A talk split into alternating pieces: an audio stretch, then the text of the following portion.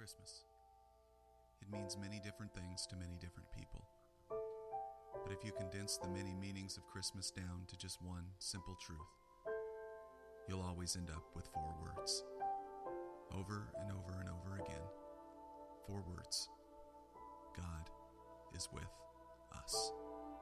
The holy God of Israel, wrapped warmly in humanity, is crying real tears in a real city with real parents who are trying their best to take it all in. God is with us. He's on our planet, on our countryside, in our manger. Emmanuel, the very name the angel speaks, is now given to Jesus because God is with us. Fast forward 2,000 years. The four words that changed history can now change us. Those four words are the only words that can bring meaning to the deepest places of our hearts. For the woman whose husband walked out on her and who continually struggles to pick up the pieces. For the elderly couple who can no longer care independently for themselves and who must now rely on the care of others. For the man who watches as all of his friends get married off and who painfully wonders if there's any woman out there who will ever take an interest in him. Person who is seeking truth and looking hard at Jesus as a possibility. You are not alone. You never have been, and you never will be. Because God in Christ wrapped himself in human flesh, stepped out of eternity and into time, and chose a cave in Bethlehem to communicate one simple, abiding truth God is with us. And those four words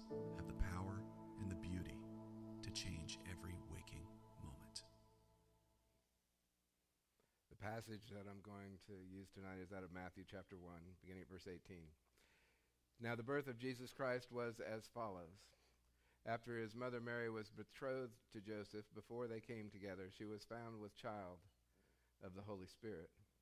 Then Joseph, her husband, being a just man and not wanting to make her a public example, was minded to put her away secretly.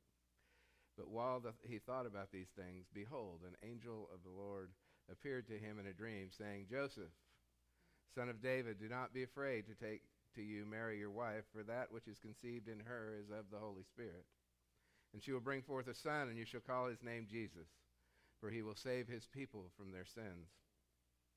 So all this was done that it might be fulfilled which was spoken by the Lord through the prophet, saying, Behold, the virgin shall be with child, and bear a son, and they shall call his name Emmanuel, which is translated God with us.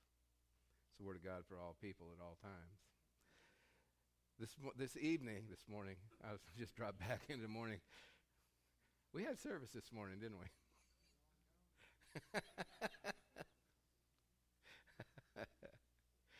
oh, me.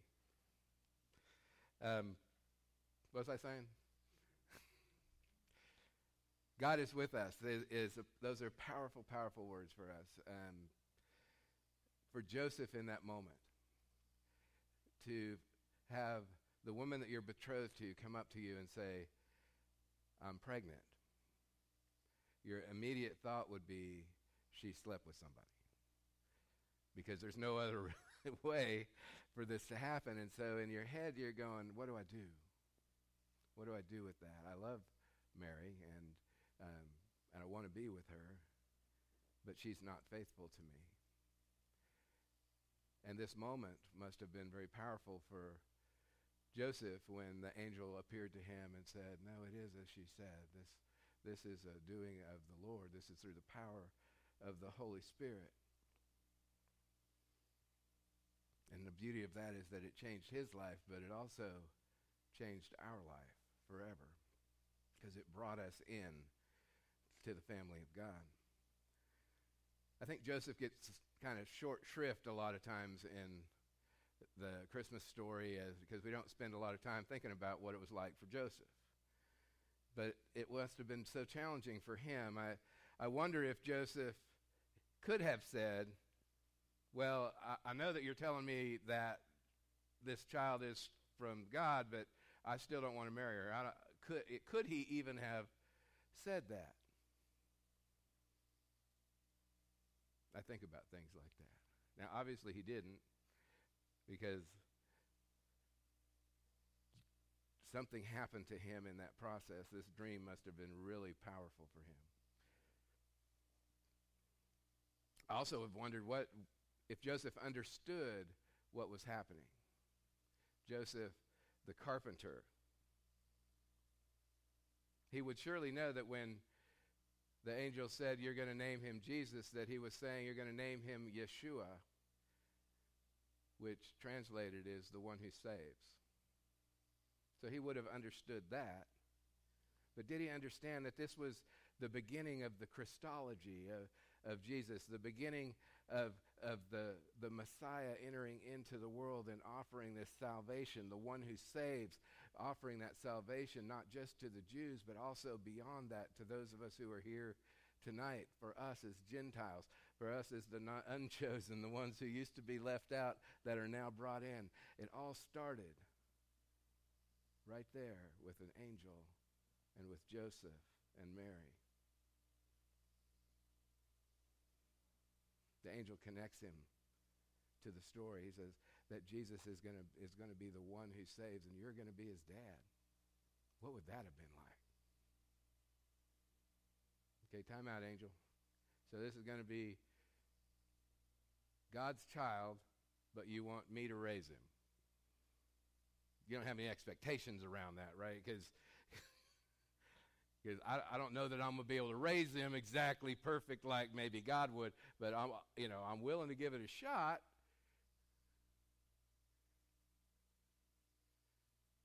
Joseph is interesting. I wonder if Joseph was still connecting the dots when the angel referenced Isaiah 7:14. Therefore the Lord himself will give you a sign the virgin will conceive and give birth to a son and we'll call him Emmanuel. I wonder if he knew the prophets. They all had to learn the Pentateuch, the first five books of the Bible. That was the Jewish upbringing, but the rabbis and, and the learned people were the ones who learned about the prophets. And would Joseph have even known that passage? He couldn't have known that Jesus would fulfill over 300 prophecies in his lifetime. 300 prophecies in his lifetime.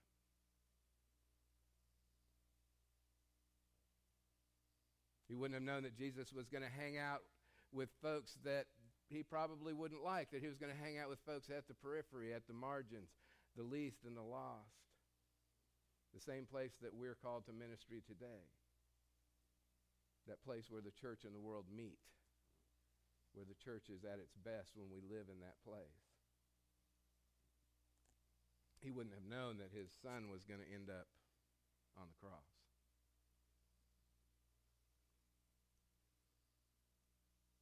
And yet, not knowing any of that, what did he do? He stepped forward in faith. He walked forward, trusting in God. I love that video that, that plays at the beginning of this Come Thou Long Expected Jesus. Because you catch a glimpse of from the apple. You know, the lion always jumps, lions always jump, jump out at me. You know, Daniel in the lion's den, and, and Abraham, and then Moses and the parting of the Red Sea. See, this, this story of Jesus, the story that we're celebrating as we enter into Christmas, is a story that God's been writing from the beginning. From the time of Genesis, from the time of uh, Adam and Eve, the first and first human beings, God has, has known that we have a real tendency to not do it right and fall by the wayside, and we need a little help. So he sent Jesus to be that for us you know, this life of ours, we have ups and downs, amen, struggles and, and triumphs. And Joseph wasn't exempt from that. We're not exempt from that. All of these things are part of life. Jesus himself was not exempt from trials and struggles. And perhaps that's one of the greatest things that we have from God. It's not a kind of the I'm up here and you're down there and I don't understand. Jesus understands.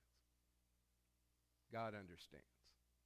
Whatever we're going through, whatever you're going through today, God is there. Emmanuel, God with us. He knows what it's like on the good days. He knows what it's like on the bad days. He knows that sometimes we see things as bad and they're actually good, that we see things upside down at times. And the one thing that we can rely on through all of that is Emmanuel. God is with us. No matter what in your life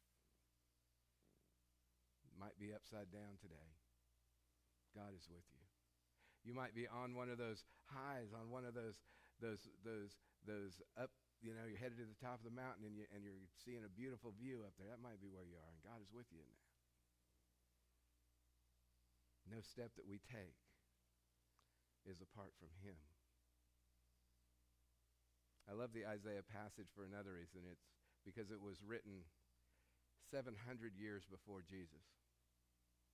One of the greatest evidences that we have is Holy Scripture. Writings that tell us about Jesus that were written hundreds of years before he came. Emmanuel, God with us, 700 years before he came, and now it's lived out in our day to day life. And as we come to the close of Christmas Eve and we enter into Christmas Day, pray you find a way to trust in Emmanuel,